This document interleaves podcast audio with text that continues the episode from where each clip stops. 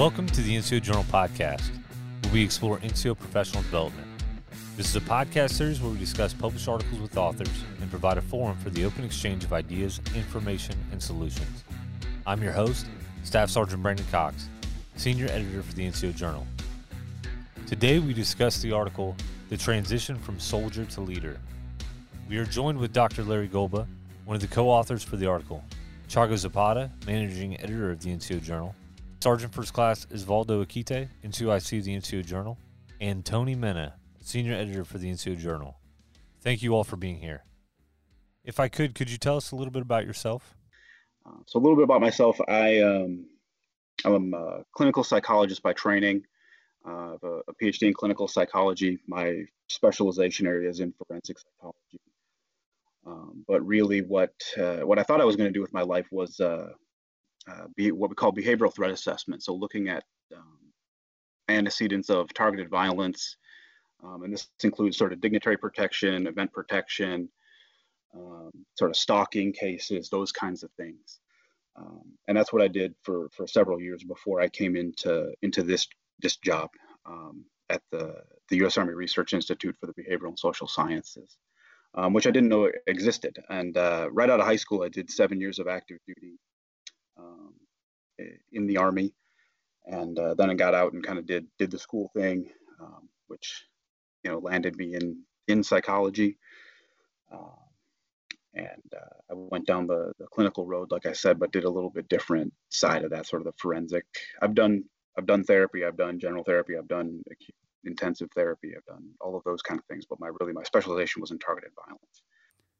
It's interesting that you uh, you actually served in the army, so you're as an NCO. You were an NCO when you when you left the army. Is that correct? Were you uh, what a sergeant yes. or staff sergeant? Uh, just E five sergeant. You know, so MI back then, and in that MOS in particular, which doesn't exist anymore, 97 Echo.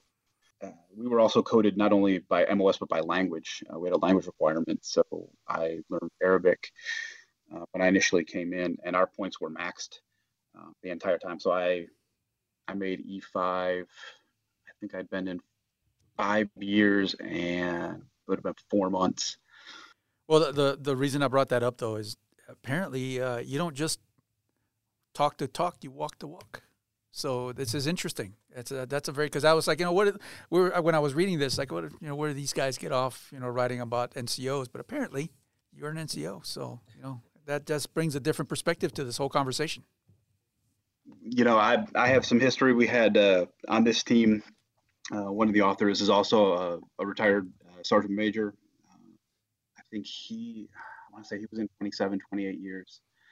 And then we had uh, also had the opportunity to bring in um, an outside SME. Um, Michael Schultz was also a, a, retired command sergeant major as well. So we had some some good input uh, from them. And then several of the, the, the more academic researchers also have done um, work with the military and NCOs before. So they at least had some some understanding. Yeah, when I when I read it, it did have. I mean, thinking about it, and as I was reading it too, I'm looking around here at the at our, at our at our soldiers, up at the members of our team, our NCOs, and and it did have that NCO flavor to it. Somebody, it was written by somebody who really did know, you know what you know, especially that difficulty that what we're going to be talking about today, which is the transition from soldier to leader. Uh, and I, that that's one of the things I wanted to talk about also really quick is is the title. We'll start with that because we we actually consider. I know one. I know one of one member of our team wanted to uh, to change it from uh, soldier to NCO, but I thought it would be important to just leave it as leader because we do. We may have out there some some young specialists or PFCs or whatever who are maybe put in, put in positions of leadership, and I don't think that we should exclude anybody from from this type of thing. When it comes to being a leader, uh, you could be an 18 year old PFC who's tasked with doing something, and the the the the lessons that are included in your article, I think, are something that, that everybody can take something away from. Yeah, I appreciate that, um, and that was intentional. We, um, I actually originally the tar- the the title did include was that it was uh, soldier to NCO, and I changed it to leader because again, personal experience, but also reports. This happens currently. I mean, I was a, a team leader and a squad leader as a specialist, um, and that's certainly not uncommon even today. Um, so like you said, I wanted to make sure those individuals felt felt included that this is relevant to them. You know, ideally, you know, you've got probably E5 team leaders, E6 squad leaders across the board, you know, or you know, there's some variation. Different units are set up a little bit differently, but generally, that's that's kind of what we're looking at. But we know that's not what typically happens. So, again, in order to get the message out widely, I think that was an intentional choice we made. Yeah. So I'm glad that kind of hit. I'm glad that kind of hit home. One of the takeaways that I took away from the from the article was that that you should develop leaders early. Like we're talking about military careers here, starting at you know young enlisted soldiers, but I'm even thinking. I think some of the um, thoughts that were coming through uh, as I was reading the article was, you know, this is why it's so important for kids to be in like team events and team sports or activities that way because they get that experience of of leading or trying to accomplish objectives, you know, um, score a touchdown, score a goal or something like that. And so that leadership development should start off early. Yeah, I, I, definitely think so, and that's that's come out in in this research in particular. Um, I guess I should note maybe at the start that this this research, particularly the main project that's cited for this article that I did, um, was really what we called exploratory. So we were really kind of cast a wide net. We didn't we didn't get into a lot of depth um, into a lot of it. Um, so we don't want to draw any really strong conclusions, um, but I think the things that we present in the article, we've got a pretty firm grounding on, not only from this research, but previous research and, and kind of related things in other fields. Um, as far as what that, and that's one of the big things you highlight there is that that experience of having leadership and contact with leadership and leading, and that can take any form really. Uh, ideally, it would be in the army, like you said, starting early, maybe as a as a senior PFC, junior specialist getting some tasks to say, hey, you know, specialists go take care of XYZ thing, give them a chance to go do it, uh, see how they do, and uh, and provide them some feedback um, so they can start learning that that leadership process. But this can take place outside of outside of the army, like you said, um, you know, sports clubs, things like band, um, you know, any sort of activity where you've got groups of people and and there's you know some kind of hierarchy where you've got some leader um, some leadership roles involved, I think can really help. And that's one of the things that I, I think we don't necessarily, uh, there, there isn't really a formal screening for that when people come in the Army. You know, you're not going to know those things unless you ask your soldiers. So that's another one of those um, kind of encouragements to know your soldiers. That's one of the big refrains I hear all the time during research and talking to NCOs is they say to be successful, you've got to know your soldiers. Um, and I 100% agree with that um, to be a good leader, you've got to know who you're leading. Um, so being able to find out those things from their background, do do soldiers have leadership experience in their in their past or not, and that will help you to maybe direct your limited time as a leader to see who's maybe going to need a little bit more of those developmental opportunities. If you've got somebody that hey was a captain of the football team or was, um, you know, a section leader in a marching band or you know something like that was the captain of the debate club where they have some of those leadership experiences you know kind of test them a little bit, but see maybe they're a little bit farther ahead on the path. Maybe you have somebody that didn't have those things. Maybe they'll need a little bit more of your direct attention to get them up to speed, to get them developed, um, so they can move up. Um, so I think that's one of those kind of indicators that, uh, like I said, I don't know that we formally necessarily look at a lot of the time, um, but it did seem to come out in this research and some previous research, um, and it sounds like maybe in your experience as well, sort of knowing who's who's got contact with with leadership. And i think that falls back on just some basic you know basic psychology. You know we say the best predictor of past behavior is future behavior. So if you've behaved as a leader before i can have some confidence that you'll be able to do it in the future. But if you haven't i need to ensure that you get some of those experiences. I i totally uh, can relate with you sir because i think you were talking earlier about uh you know being in being an e5 or being a specialist and being a squad leader uh, and then having maxed out points. Uh, I definitely feel that one. I was at a in 82nd Airborne Division in Bragg, and I was a specialist in aviation and uh, for a long time. And points were at 798, and they put me in a squad leader role. And I actually had eight other specialists that I was in charge of.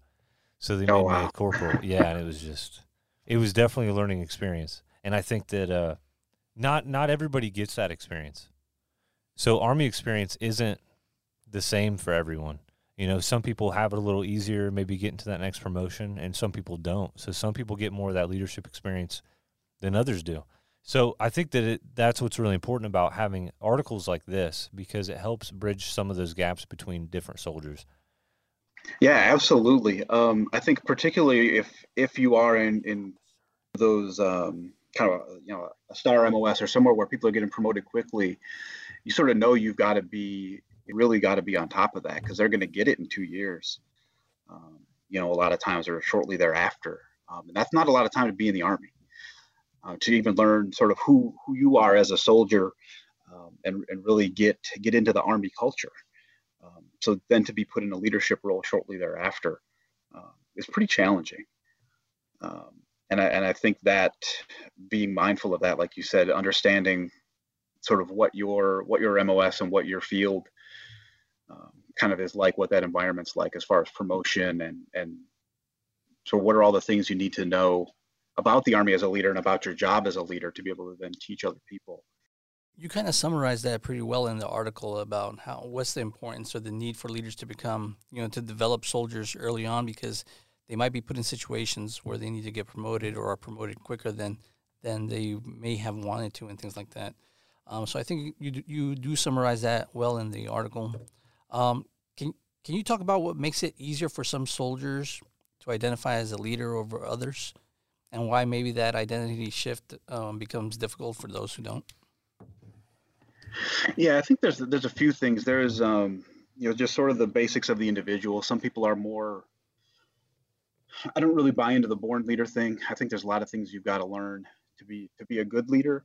Um, but more people, some people have different, you know, more of the self confidence, um, the ability to deal with stress, those kind of things that come with being a leader. Some people have a little bit more of that innately, um, and earlier earlier in life. Um, I think that's another one. Sort of developmentally, where are you at?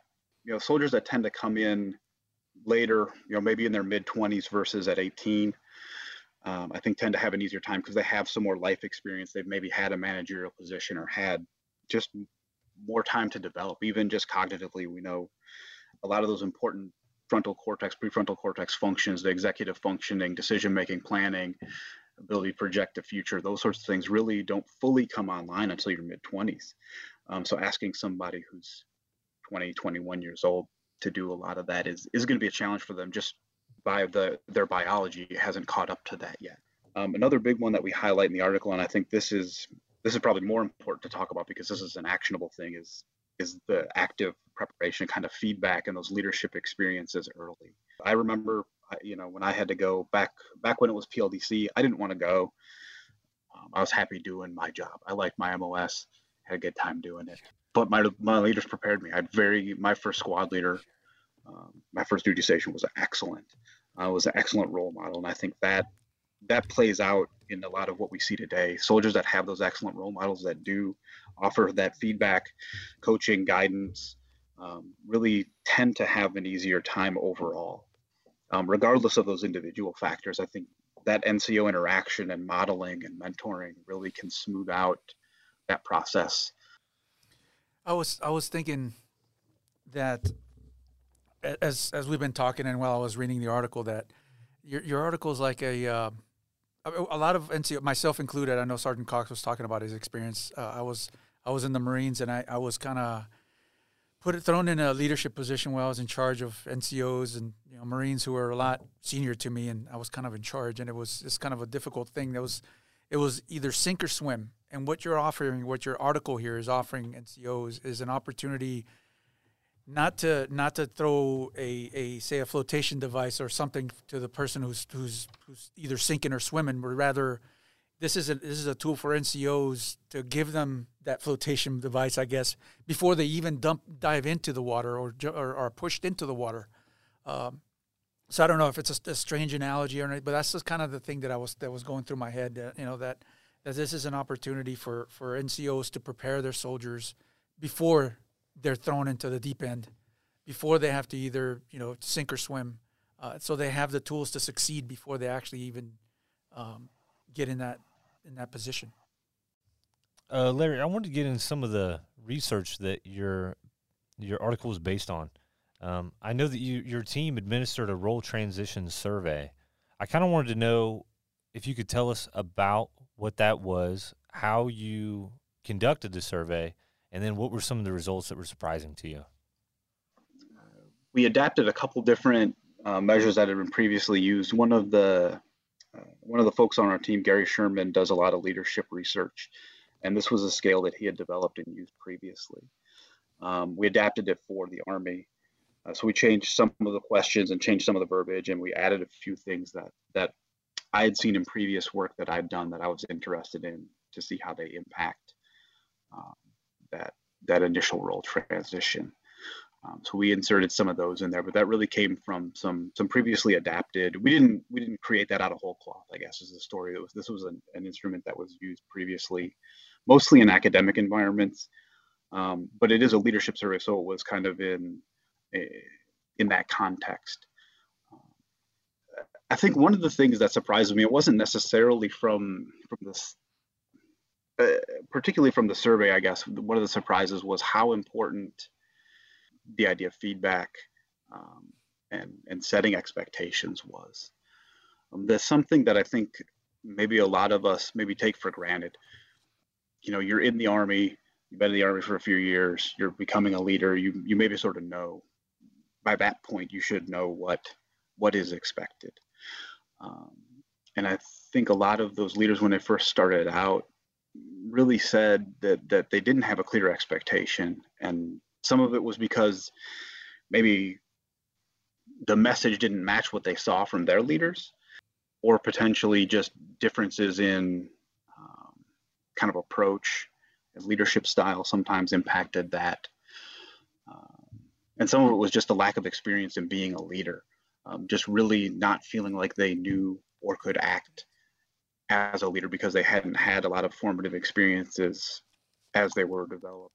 Right. What do you what, what do you think that your team would have had uh, recommended for that situation? So let's say a soldier uh, comes into the unit, a new E5, and they don't feel like they have the authority to take charge or don't exactly know what to do. What do you what what kind of recommendations does your team have for that?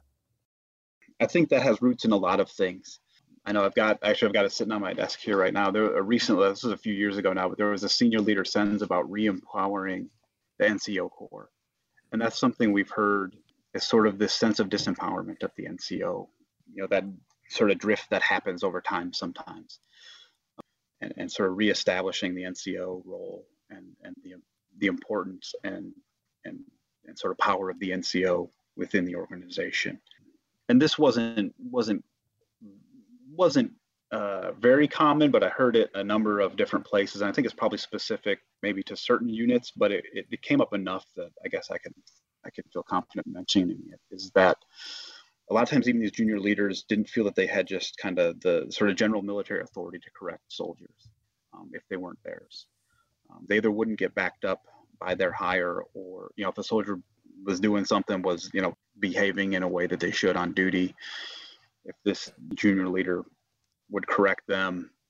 The soldier may may just ignore them, may blow them off, may even I heard instances of of them, you know, sort of you know back talking or cursing out the the NCO and and you know you can't tell me what to do and this sort of thing. Um, and I think of one particular situation where the NCO said they went back to their platoon sergeant for sergeant and, and basically got no backing to do that, which I, I thought was interesting. Now that I only got one side of that story, so I, you know I don't necessarily know what was the truth on the ground. But for that that NCO, that's what they felt, and that affected how they behaved in the future as far as enforcing standards and and really acting in that NCO role. I had a little anecdote uh, that ties into that, and it also ties into my question. Um, I remember when I was first sort of given a leadership position and I was like an E3, so not even like a full NCO, which I guess is really great for the title and applies to this. But there were some other E3s, um, and I was the so I was given the the sole medical position for this platoon, this recon platoon, and I was asking someone to do a task, a very easy task, and they refused to do it, and they came out with the well, you're the same rank as me. Well, back then, 2005. That was a while ago. So things were different, which is going to lead into my question. Um, so back then, things were settled, um, not always using paperwork.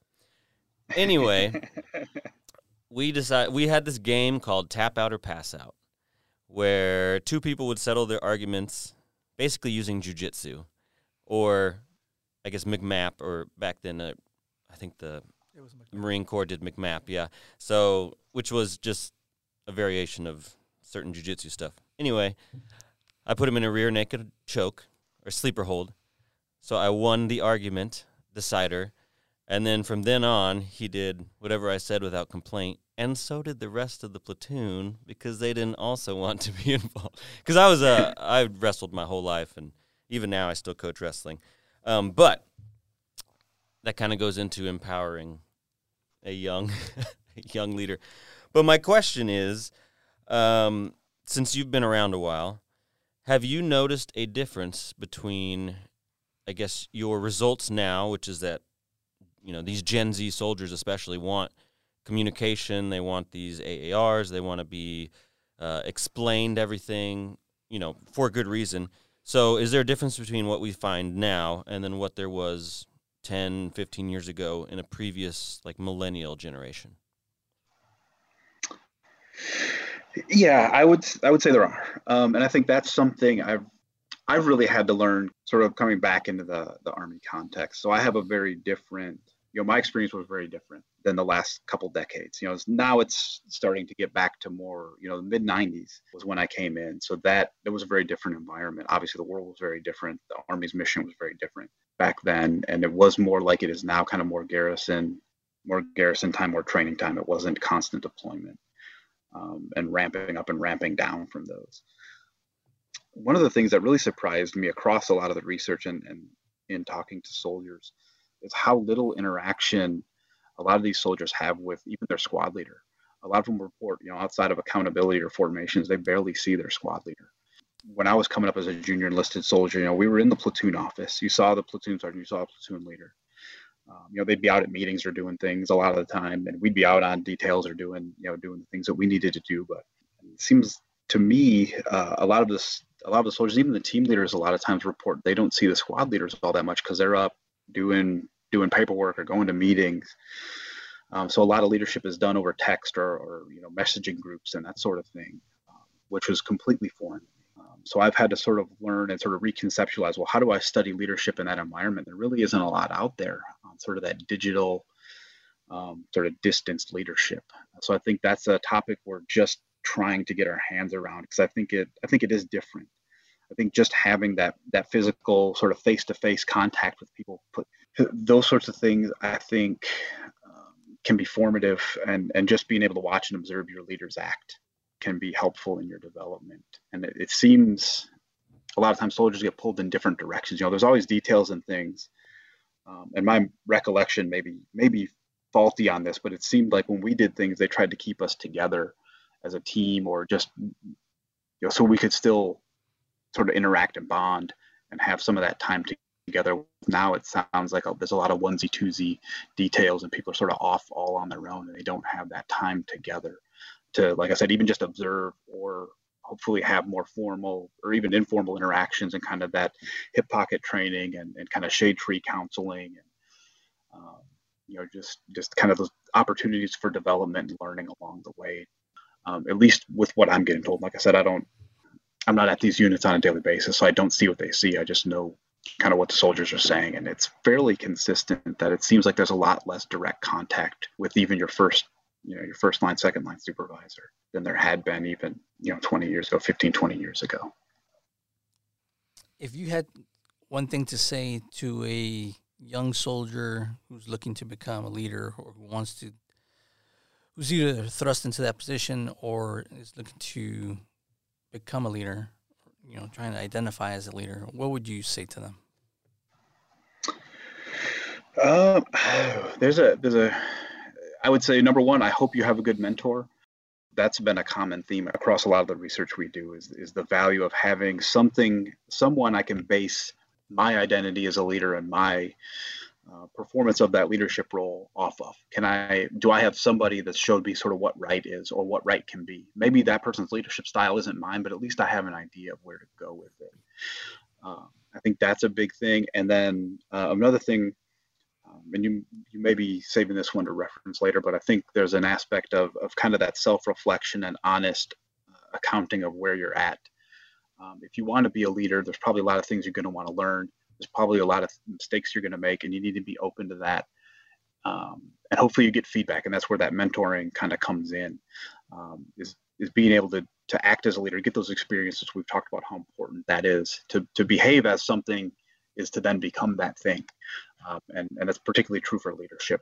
If I never am in a position where I act like a leader or have to make decisions or be a leader, it's going to be hard for me to just jump in and do it cold. Um, so having those formative experiences along the way um, and really taking to heart um, sort of what you learn about yourself. You know, maybe you've got a great leader, um, but you just can't do what they do. Uh, you, that just isn't your personality. You need to find what your style is as a leader and what you're comfortable with and how you can then get that mission done and, and, and be the leader for your soldiers and develop them and take care of them and train them um, in the way that fits for you that also meets those mission goals. What um, what op- what leadership or, or, professional development opportunities are, are there in the the article that you have that maybe NCOs how can NCOs use your article to develop professional development opportunities opportunities like sergeant's time and that kind of thing. Would you be able to to maybe take a dive into that? I mean, I think those those kind of five key points we sort of put into it, sort of incorporating. You could incorporate those into anything that you do, be it sergeant's time training or hip pocket training, or just going through the conduct, um, you know, of your daily duties and and and just you know showing your soldiers MOS or just army army things, you know the small unit tactics, what have you. Any of those kind of five key points, I think, can really be built into any of that. So, say you're, you know, you're doing some battle drills or something. Give give that new PFC, make him the make him the team leader, make him the squad leader, and let him run through it. Let him show you what he knows about that. You know, that sort of thing, and then give the feedback. You know, make sure they know what the expectations are for for what they need to do. If I'm the if I'm the senior, I need to communicate expectations if I'm the new leader, I need to ask questions. If I don't understand, if I'm not sure what it is that that I'm expected to do, I need to ask some questions. I can't just eh, guess and, and just go out there. I don't know that this article is necessarily made. I don't. You probably could do a, a good sergeant's time training out of it, I guess. But I think it's more of a gives you kind of an approach to to those sorts of activities and just general developmental activities um, as a, both as a leader and as an aspiring um, or a new leader that's still learning. It, it kind of gives you some some targets to, to go for. Thank you, Dr. Golba, for the outstanding article and joining us today on the podcast. And a thank you to our audience. Remember to put your knowledge to the page, submit articles, and get published with the NCO Journal. Don't forget to check out our webpage and follow us on social media. We'll catch you next time on the NCO Journal podcast.